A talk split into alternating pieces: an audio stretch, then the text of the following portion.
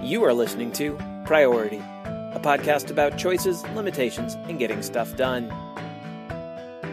Priority is hosted by Katie Leibman and her brother, Max Leibman. That's me. Today's episode is entitled Max Reacher. For complete show notes, including links to anything we discuss on the podcast today, visit us online at priority.fm/50.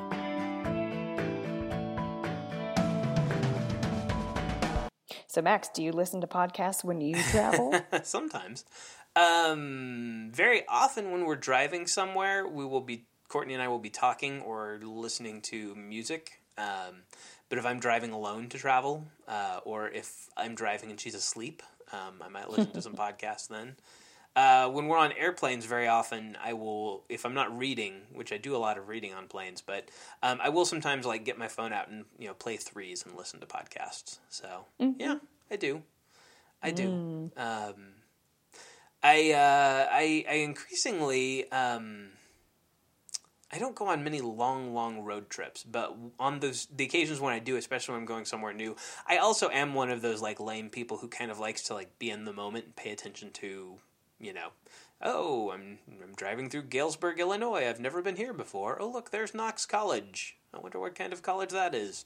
Is that really there? Yeah, is that a thing? Both of those are actual things that I actually saw on an actual road trip. Whoa! I was gonna sort of bolster you and say like, Max, why are you discounting yourself this way? But then you threw that out. Wow. Yeah, I mean, I am kind of that kind of person. Ironically enough, and this could be a whole episode in itself, or we could fit it in this one, I am not the kind of person who wants to stop and take a picture of everything. In fact, I'm really bad at that, and I actually, in many cases, don't want to be better at it, because I'd rather be there than take a picture of there. That's the whole can of worms that we can choose to open or not. But like similarly, when we're flying, the first 10 to 15 to 20 minutes of taking off and the last 20 minutes of descending and landing, I'm generally not doing anything because I want to be looking out the window. So yeah, I'm a sometimes podcast listener when I travel, but I'm also one of those lame experienced travelers. I don't think you need to discount that. So thinking about this topic before our conversation, there are some very zen cool things about travel because there are certain affordances that we don't give or take in normal life, I guess you could say. So one thing I was thinking about, and we can take this wherever, Let's take it on the road. Oh my. Because I think you had thought of this topic. But one of the things I was thinking about was with flying in particular, but some of this applies to driving too, because of certain limitations and possibilities, I am, I have my routines. I have my sort of normal prep and certain rhythms to the day, especially when we're flying. 90% of the time that I'm flying anywhere, it's somewhere that requires two planes or at least two trips, one layover or brief period of time sitting on a plane before more people board and we go to the final destination.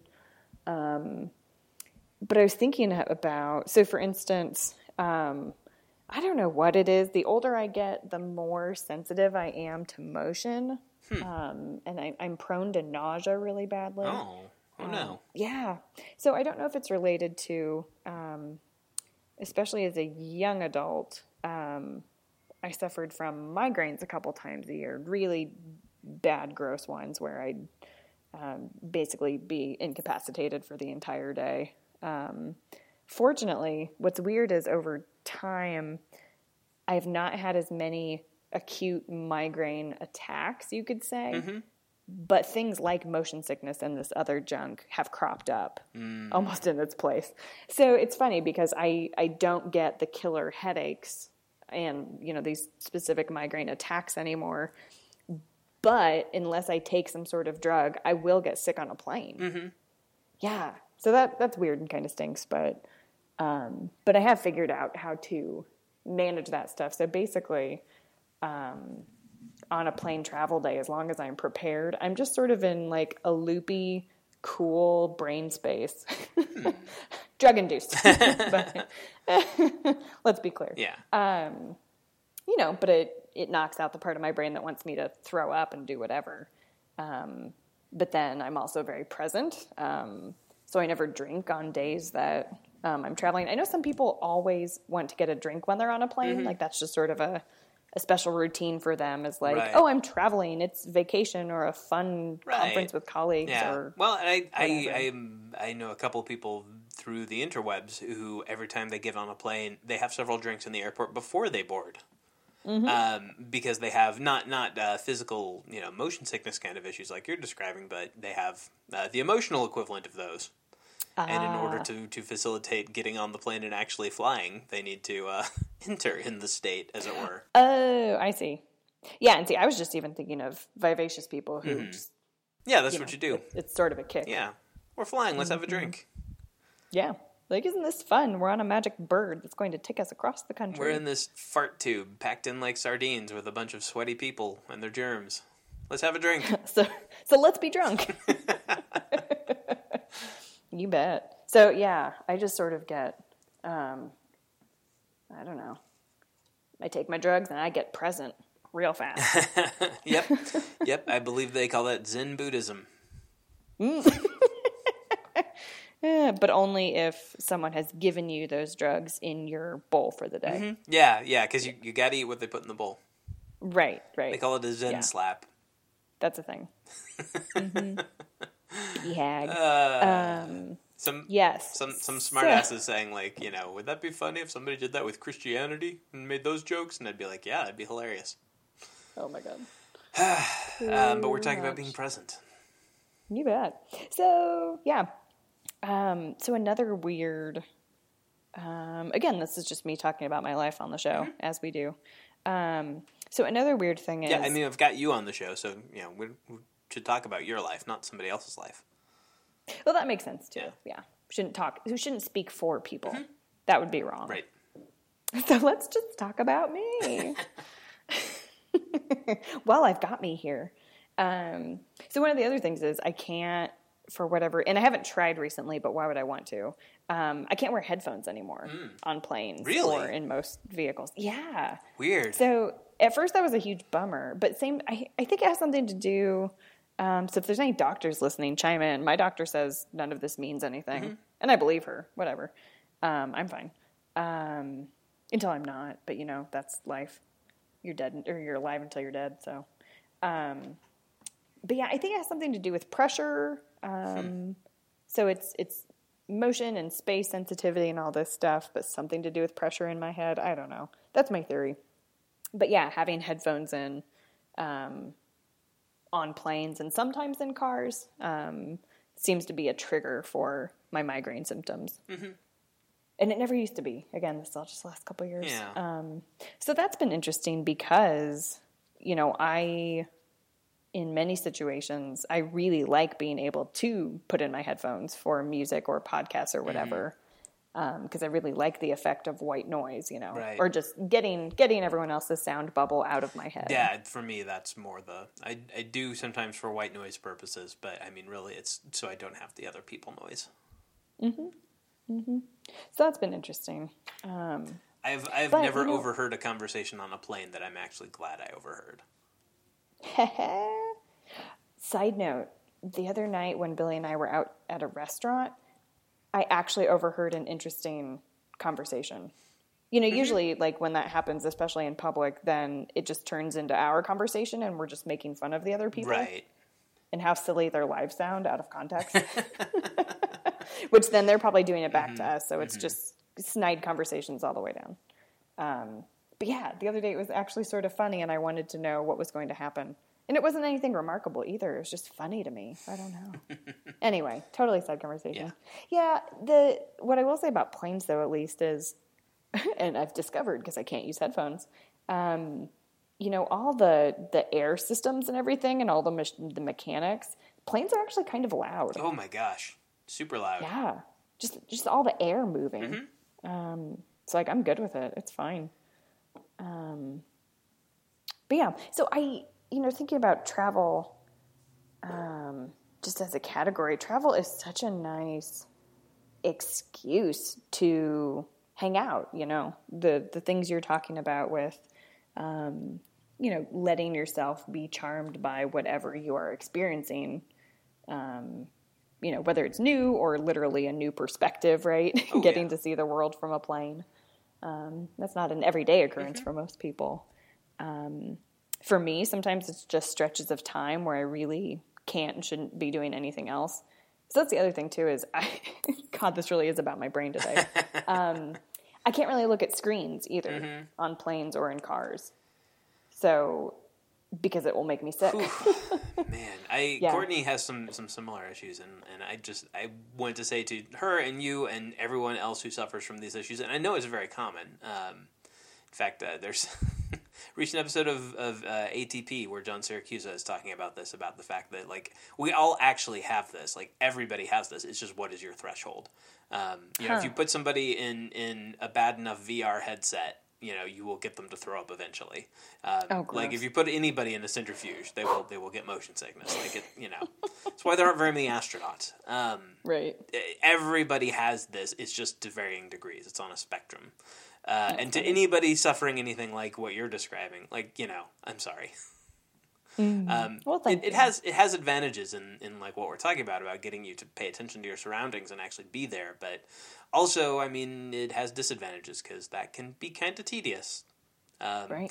Well, there are plenty of places where there's not much advantage to just being there versus what you could accrue if you were able to listen to or read something. If you are not in the mindset for it, if you don't choose to be present, an airport is a circle of hell. Oh my God. Oh yeah. People are awful. Yeah. Some of my favorite people watching and relaxing and going with the flow, as well as some of my greatest jittery paying attention to everything anxiety. Both of those have been in airports. Yeah. Yeah. Absolutely. Well, that's why often, especially when if Billy and I are traveling somewhere, I don't know when we started doing this or if it was a conscious thing or we've always talked this way, but for us especially, and we've had this luxury, travel days really are just travel days for us. In some cases, you know what I mean? Oh yeah. Because you had asked something before we talked about what does our work look like around travel? And that's one of the sort of takeaways I thought about was, when possible, the mind frame for a day of travel is that's literally all that's going to happen all day. Everything should be contributing to a smooth day of travel. Right. And that's it. Yeah. Oh, 100%. I am so behind you on that. This is one of those, he said it so often, I don't know if I'll find an actual place where he said it to link to, but Merlin Mann has often talked about, because he used to, and still does to an extent, travel a lot for work, going to speak to various companies and organizations. And he would say, he'd have conversations with people trying to book him who would not understand either from how much he wanted to be paid or how to schedule this perspective, that going across the country for a talk was a 3-day commitment. Because there's a day of travel, there's the day of the thing, and then there's a day of travel. And he's going to charge accordingly. And I don't think that's unreasonable at all. And I know there are people who, they get up early in the morning, jump on a jet plane, go somewhere, do something for 6 hours, jump on a jet plane and come home. But in addition to sounding a little bit wasteful, frankly, if you do that multiple times a week, that is not something every person can do. And I would say even that person is probably not on their best in that middle section where they are somewhere doing a thing. Sandwiched between two, again, trips packed like sardines in a fart tube, 40,000 feet above the ground. I'm with you. The way I like to do it, we don't always get to, but I even like to have a buffer day after we come back if we're flying somewhere. I like to come back and then not have the next day be the day I go back to work, which I did on our last week-long trip out of state. That is something I often aim for because I like to not only have that day be just about traveling, I like to not have to do anything the day after. Right. That's how much of a, you know, as much as I like to, and I honestly, I like to travel. I like to go to the airport. I like to get on the airplane. I like to fly, which sounds sickening, I'm sure. And there's much that I don't like about it, but I like doing it enough that, you know, even that part of it, it's never like, oh, you know, I'm super excited about Disney World, but I got to get on a frickin' airplane to get there. No, I actually am excited even about flying to get there. Mm-hmm. Well, hell, the plane gets you to the Disney. So. Exactly. So it's got to be a good thing, right? Mm-hmm. Labor gets you to the baby, so it's got to be a good thing, right? Okay. Let's, too far? Let's back that up a little bit. But even with that attitude, like, it's still... You know, I'm not like a flying extrovert. It still is more draining than energizing. I still don't want anything else that day. The way I like to do it is the day that we fly is about nothing but flying. And if we get there and there's time to hang out and relax and have, you know, go out for a nice dinner at some cool local restaurant, that's a bonus. Right. You know, it's just about the flying. Right. Yeah, I went to a conference with one of my colleagues way back in October. No, and I was very fortunate that she shares a lot of the same approaches to this stuff. She's also very introverted, so that worked in my favor because it also aligned with a lot of my preferences about travel and about prepping for our presentation and all this. So yeah, she too seemed disgusted by the idea of arriving the day that you have to present. Because, I mean, if nothing else, there are so many things out of your control on these days. So you better control what you can and then get really comfortable with everything else. Right. You know? Yeah. That's probably good advice for a lot of life. Yeah, and that might be a good segue into something else. I jotted down a few things that I thought would be fun to touch on for travel. I you know, to a certain extent, this isn't really going to be much of a travel hack because there are people for whom it won't work, but it's something to at least think about. One way I've found to control a lot of my travel experience when I'm flying anywhere is to have less of it. By which I mean, again, when we travel, like if possible, there is a day that is just about flying. You know, not to try to do 10 things on the day when you're actually making the travel-y part of the trip. Another way that, and this is the part where I'm definitely getting into territory where I know not everybody can do this, but to the extent possible, if I can bring less luggage, if I can bring less stuff, if I can carry the minimal amount possible, you know, eliminate bags that I'm checking, eliminate even putting stuff in the overhead compartment. Just get it down to the point where everything that I need is with me. And I can grab it at a moment's notice and be somewhere else in that airport or what have you. Mm-hmm. I feel a lot better, and I have less worries, and there is much less that's out of my control. Like, that bag could still get taken away from me by the TSA, who, after all, are bandits. But it's not like the laptop's going to get stolen out of my suitcase that I checked, you know? Right. It's a lot harder for things to go wrong if I'm not bringing along something for them to go wrong to. Mm-hmm. Now, this next year, that will become less of an option for me because if we travel, we're probably going to have like a pack and play and a stroller and you know, a bunch of baby stuff to take as well. Which my any effort I might make to minimize, I will only pay for on the far end of the airplane ride. But for myself, and I think even then that you know, doing what I can to make my own stuff minimal. I mean, that helps me and Courtney now. If we're going on a trip somewhere and she needs more than a suitcase, which she has recently on a couple of trips because, again, we are, as I've mentioned on this podcast, having a baby in March. If she needs some extra stuff, if I don't have a suitcase, that's another suitcase we can check, you know, for the same price that we would have if we were just taking one of mine. Free in the case of Southwest. Hi, Southwest. Yay, Southwest. That was the other thing I was grateful for about my conference buddy was when we were getting ready to book the trip, she stared at me very apologetically and said, "And Katie, I'm so sorry if this is going to be a huge problem, but this is just how I am. It's just my preference, but I only fly Southwest." And I said, "Oh, thank God." One of us. We coo. Yeah, for sure. For sure. Yeah. So that's something, you know, I'd say, and you know, you don't have to, people don't have to be like me. I literally take one backpack. And I stuff it fairly full usually, but my rule is like, it's got to fit under the seat. You know, well, that's their rule too. Well, that's their rule too. But I mean, I could take it more stuff than that and put it in the overhead.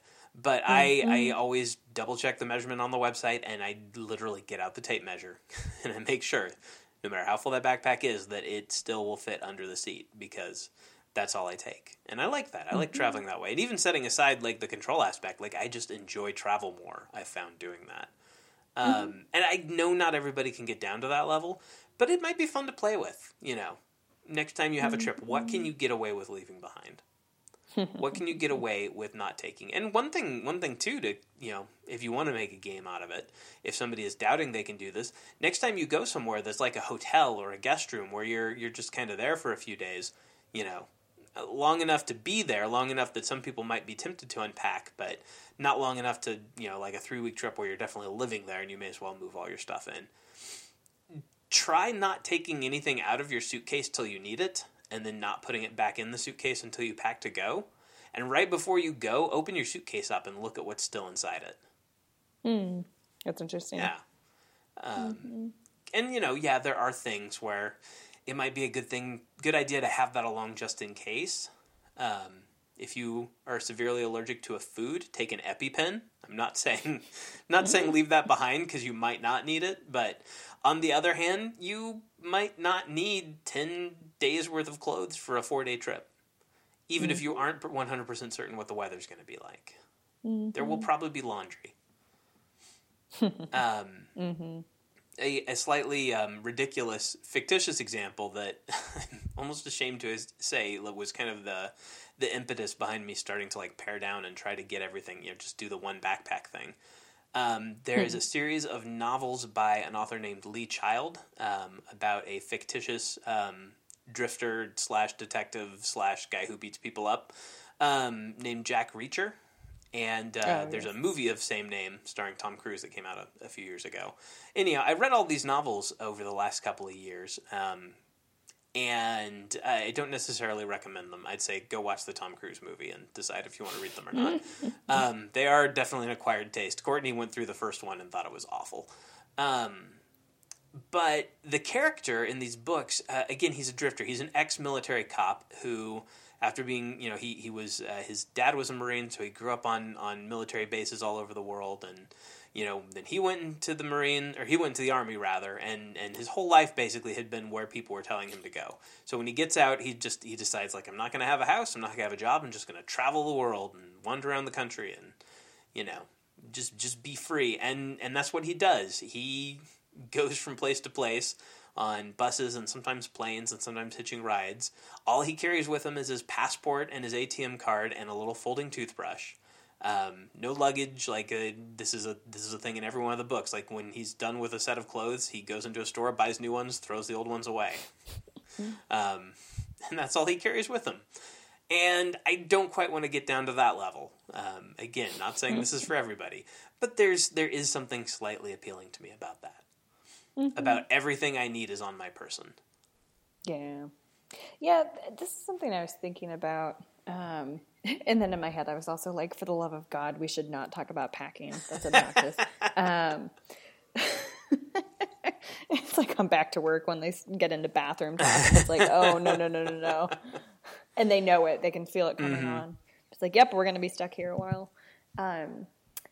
But what I was thinking about was this issue of what do you pack and why, and even the question of, you know, what are you afraid of happening? Like, what motivates bringing 5 different changes of clothes for 3 days? That's something that so a lot of my packing experience, especially during college, was oriented around traveling for speech tournaments. So, you know, often it would be... 2 nights in a hotel room, 3 days on the road in some capacity. So you'd need 2 different outfits for each day of competition, plus jewelry and accessories and everything you need to get ready and your speech bag, your sort of professional attire and all this. But something that I perfected after I was done as a competitor, but was still traveling as a coach and would need to dress up. I would do stuff like with my jewelry, I would way overpack. I would pack a bunch of different alternatives for the weekend, just in case I didn't like the way something looked, which was silly because I planned the outfit. So I knew that any of them would work with the suits I was wearing. But then the morning of, I would always have this panic of like, oh, no, well, what if I should do that one? Well, now I don't know, and I have to choose. It's time to go. Am I going to be late? Which one looks better? What if I look silly? On and on and on. Mm-hmm. But then as a coach, I would just pack one set that I knew went with my outfit. Mm-hmm. And then there's no decision to make. Right. So even just don't make myself overthink stuff. So don't even give myself the option was something that I've discovered. It's kind of like pre-thinking, very David Allen-ish approach to it, to frame it that way. But it's like you made the decision when you packed. Mm-hmm. You took the decision off the table for the you that's there. Mm-hmm. you the expatriate, you abroad in the world, does not have the option. Because the decision's already been made. And you still made it. Like, you still had a choice, but you had the choice before you left. Yeah. And then I just had the comfort of knowing that I didn't have to choose anymore. Mm-hmm. Yeah. It had been made. Yeah. And, I don't think that's a bad pattern. I mean, take the option, let's keep our options open to the other extreme. You could also just, like, say you're flying to wherever this is. You could go to the airport without having bought a ticket yet. Because you want to see what's possible that day. But I think you're going to have more anxiety and ultimately, you might have less options in a lot of ways because stuff will be booked up. But, when you get there, you can decide what airline you want and which flight and, it'll be great. Options. No, nobody does that. We decide in advance. We commit in advance.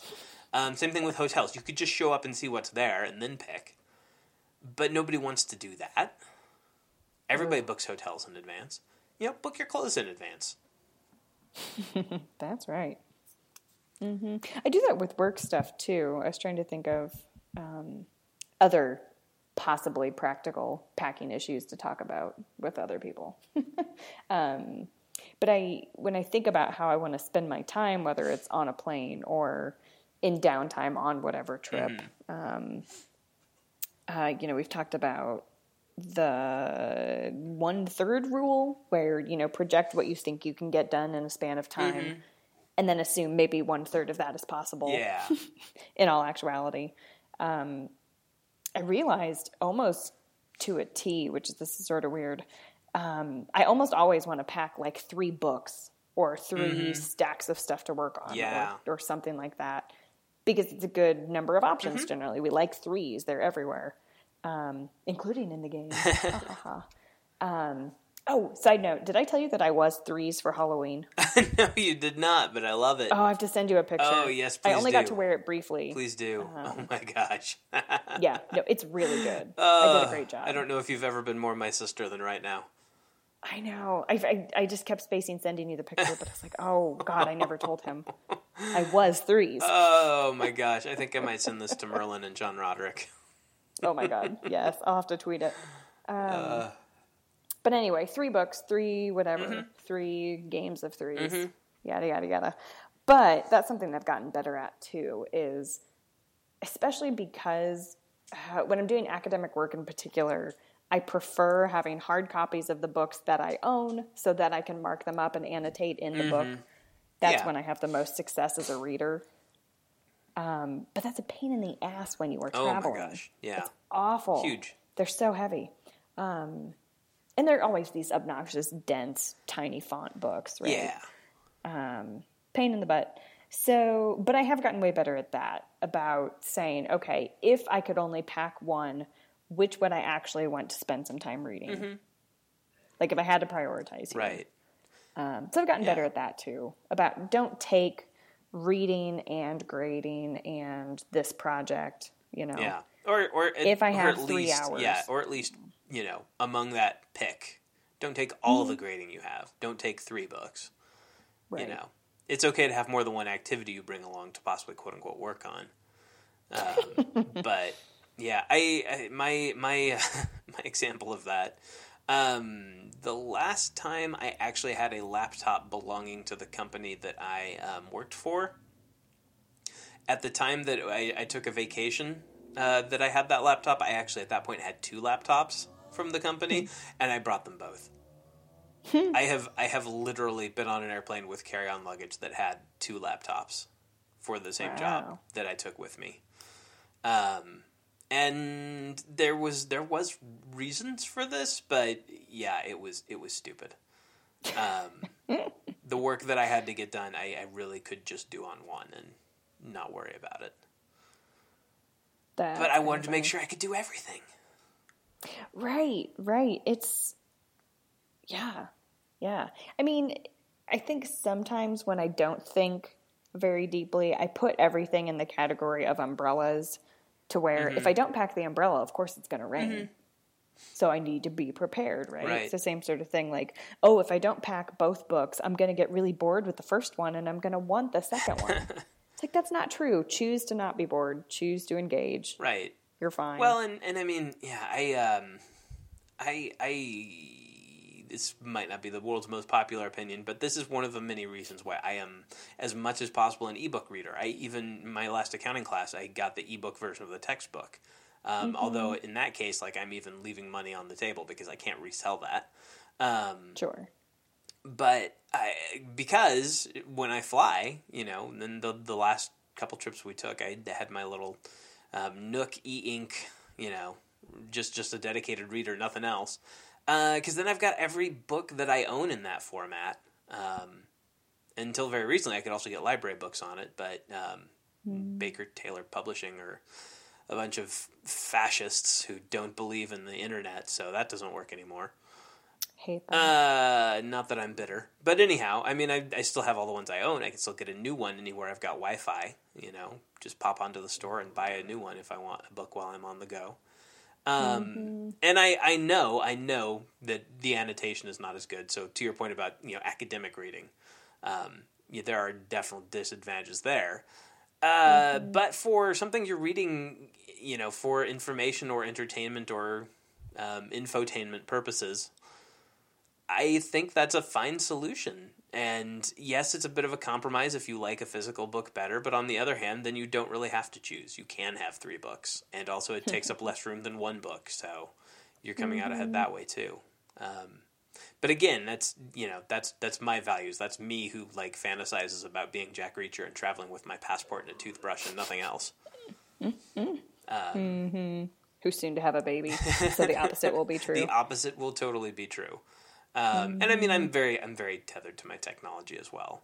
Kind of my ideal setup. I talked briefly on a recent episode about Microsoft has a foldable Bluetooth keyboard that turns into this teeny tiny little, you know, flat square, basically less than a half inch thick, I think, when it's folded up, and you know, not terribly much bigger than a passport wallet, really.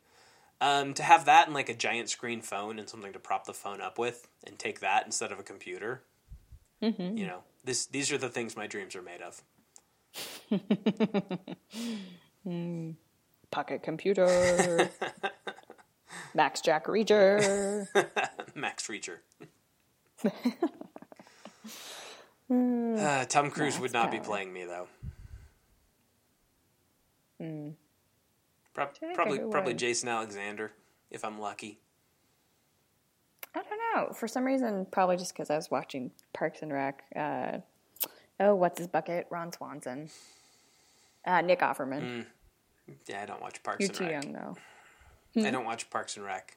Oh, it's very funny. And also, I don't know if I'm really that much too young. The Nick Offerman? I'm getting old fast. Oh, maybe it's just because you're a different type of grumpy than him. But his particular grumpiness makes him seem much older. He's older than you. He's much older. Well, I keep saying much, but he's quite a bit older than you. Does Courtney like Parks and Rec? No. Her sister does. Cassie and Travis really like it. But yeah, we're not a Parks and Rec household. We're kind of a Mindy Project household a little bit. Yeah, I like Mindy Project. Yeah, it's on my list of things. Like, I've seen, I think, 2.5 to 3 episodes of every season. Oh, that's funny. Yeah, but I've never, like, sat down and watched a significant chunk of it. At some point, though, I do want to go back and watch it all, because I do think it is a very smart, very funny show. Mm-hmm. So. Yeah. Yeah. It's delightful. Yeah. Welcome back to TV Talk with Katie and Max. Yeah, but we're plotting your future movie, so this is relevant. Right. Yeah. I'm picturing some sort of sequel or something. It is Jack Reacher still, but he's had a child. So he's still trying to be that person, but he has a child. Actually, funny you say that. The sequel. Oh, my God. I don't know what the final title is, if it's Jack Reacher 2 or what, but the book that it is based on, I believe called Never Go Back. But the one that is the book that is based on is the now third most recent one. At the time it was announced, and is about part of the plot is about someone supposedly comes forward and says that their teenage daughter is actually Jack Reacher's daughter. Huh. Some of the book is about resolving whether or not that is true and making sure this kid is safe and I'm not going to spoil it either way, but let me just say, I think the movie is going to go in the opposite direction that the book did, with the ultimate reveal of the facts of the matter. Dun, dun, so I'm on record as making my movie scripting prediction for the movie that That's nobody right. listening is going to go see. As we know, we are critics. Yeah. Yeah. But anyhow, it wasn't a baby. The baby was long since, de-babied. Ooh, that sounds, sounds gruesome. That sounds like something something the TSA would do. Oh, good Lord. Preteens and teens can be kind of gruesome. They think your baby looks suspicious, so they lock him in a room until he's grown up and can explain himself. They resolve the matter. It's been handled. Yeah. Oof. Mm-hmm. The last time I flew, I had something new. My carry-on, again, my single backpack, got pulled aside to get rifled through, because I have I really wish I'd snapped a picture of it. I could see the screen showing the image of what the x-ray machine showed was on the belt, and I totally see why they did it, because I had my glasses case in the same pocket as all of my, cables and my ear pods and things. And normally I have everything coiled up pretty tightly with twist ties because, I'm me. But this time I had just tossed my earpods in there. So I had these loose wires. So there was this sort of oblique, almost rectangular, but sort of rounded edges, dark, solid shape with all these wires appearing to come out of it. Oh, good Lord. Yeah, it got pulled aside so they could check that pocket. That just sounds ridiculous. It does, but looking at the monitor, I mean, everybody's always like, "Oh, TSA is such an outrage, and they're so incompetent," and da da da. Yeah, I agree with all of that. But in this case, I was looking at the monitor, I saw what the guy could see, and I was like, "You know what? I see why you pulled that out. That looks like a bomb." Oh my God! I mean, at least me as a TV viewer, that looks like my sense of what a plastic explosive would look like. So. Oh geez. And see, maybe this is cynical corner with Katie. I'm thinking of the time that I got stopped after the body scanner. So the woman was staring at the screen. She was not even looking at me, but she had me stand a particular way. She's looking at the screen, and she goes, "Oh, there's a shadow." And then she's looking at the screen, but then sort of glances at me, and as she's still, focused on the screen, reaches out and pats the braid of hair going down my back. The shadow was the braid on my neck, which you could see with your bare eye. That could have been the barrel for a rifle. Oh, my God. But it's yes, there's a shape in the picture. There's a shadow because it's an object, because it's a lump of hair growing out of my head and traveling down my back. So you were not as impressed with their ability to read the images. Oh my God! It's a shadow. Good job. Yeah, no, that is more the kind of story I'm used to hearing and believing about the TSA. But seriously, if you were standing next to me, you would have been like, "Oh yeah, I totally see why they pulled your backpack out." Yeah, and you're kind of an idiot for not anticipating that. It's so obvious looking at the screen. Yes. You can cut all this out. The TSA just really gets my goat. Well, oh, you're not supposed to take a goat on an airplane. No, I read the list, Max. The goat fine print. I read it. TSA talk. Please no. Yeah. So, travel. So one other thing I was thinking about was... we've talked about this phenomena when, this phenomenon, I should say, when you're leaving work for a long weekend or a day off or something, that frenzy of wanting to leave things in a nice order. So you get a bunch of work done and things tidied up in a way that you wouldn't right before you leave work. I love doing the same thing to my house. Oh my goodness. I love making the bed before I travel. I love putting things away. I love at least just sort of wiping things down so that when I come back, they at least look clean. Oh, makes me so happy. Yeah. Because then you just come back, and especially on long trips where I know that I've got the next day. You know, you were talking about that downtime. Right. I just love getting to throw everything everywhere. Yeah. That is the best. So I can't have stuff in the way because I'm going to throw it. Oh, yeah. Yeah, there's kind of a, it's sort of a Real Simple kind of idea. Real Simple, the magazine, not like a very simple idea, but like a... I wondered if that's what you meant. A Real Simple kind of notional idea about like, you know, oh, make your bedroom like it's a hotel and have everything spare and pared down and always put away and just so. But, I mean, it really is true. Part of the reason that it's fun, if you're not thinking about germs, to go into a hotel room is that it is all, it's spare and tucked away and everything is clean looking. Everything is, there isn't a lot of everything, but everything is where it goes. And all your stuff, there's, you know, unless you packed everything you own, there's probably places for it, for a lot of it anyhow. You know, it's all there, it's all for you, it's all clean, it's all neat. And there is something very nice about coming back into your own home and having that same feeling. So, yeah, I'm with you. There is an episode of Back to Work, speaking of Back to Work, with Merlin Mann and Dan Benjamin. I believe it's episode number 70, Expectation Zero. I think that's the one. In which Merlin talks about the feeling of like the half day before you get on an airplane and go on vacation, which already is breaking one of the rules we talked about. It's not leaving you a buffer day for travel. But he talks about having a half day right before vacation, which even if you're not flying that day, I've done that many times where I've got a short day is my last day before the trip. And how focusing it is on like, you know, you're going to get done what you can get done. And it's you know, super compressed and super tight and a lot of stuff isn't going to happen, so you've really got to choose, and how good that focus is for actually getting those few things done.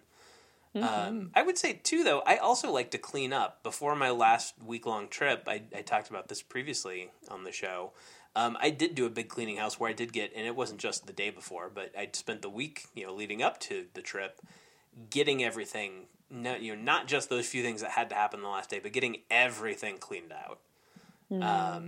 It's something David Allen often says about the weekly review is like, you know, you get your whole house in order, at least in terms of your work, and figure out where everything is and what you've got to do and make sure everything's current and complete. And he describes it as is exactly what you do right before your vacation. He just recommends doing that every week instead of right before you travel.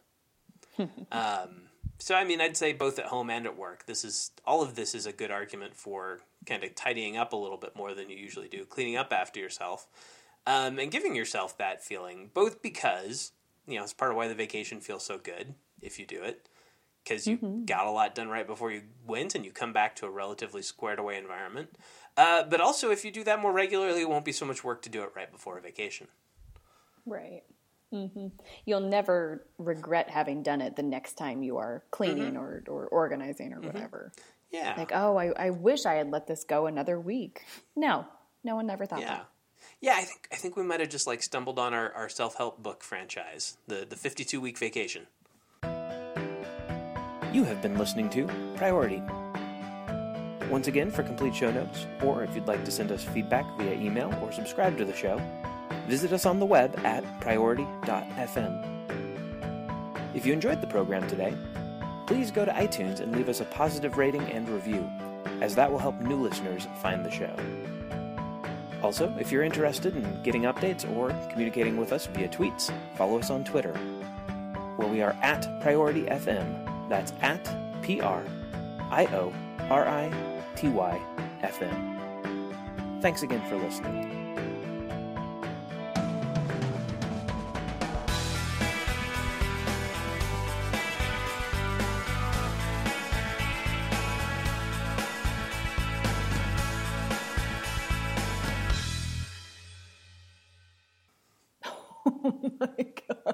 I love this. I mean, we need to don't even put this in because we don't want anyone to scoop us on it. Well, we've got the 4-hour work week, the 7-day weekend, Pastor Joel Osteen's Every Day a Friday. Oh my goodness! So yeah, I think we're the 52-week vacation. Mm-hmm. Nailed it. Ding. Oh man, that is beautiful. Big old Christmas bow on top of that, except it's not Christmas. Not yet. In the future. Well, not anymore, I guess, when this goes out. All right, shall we stop? Yes, please.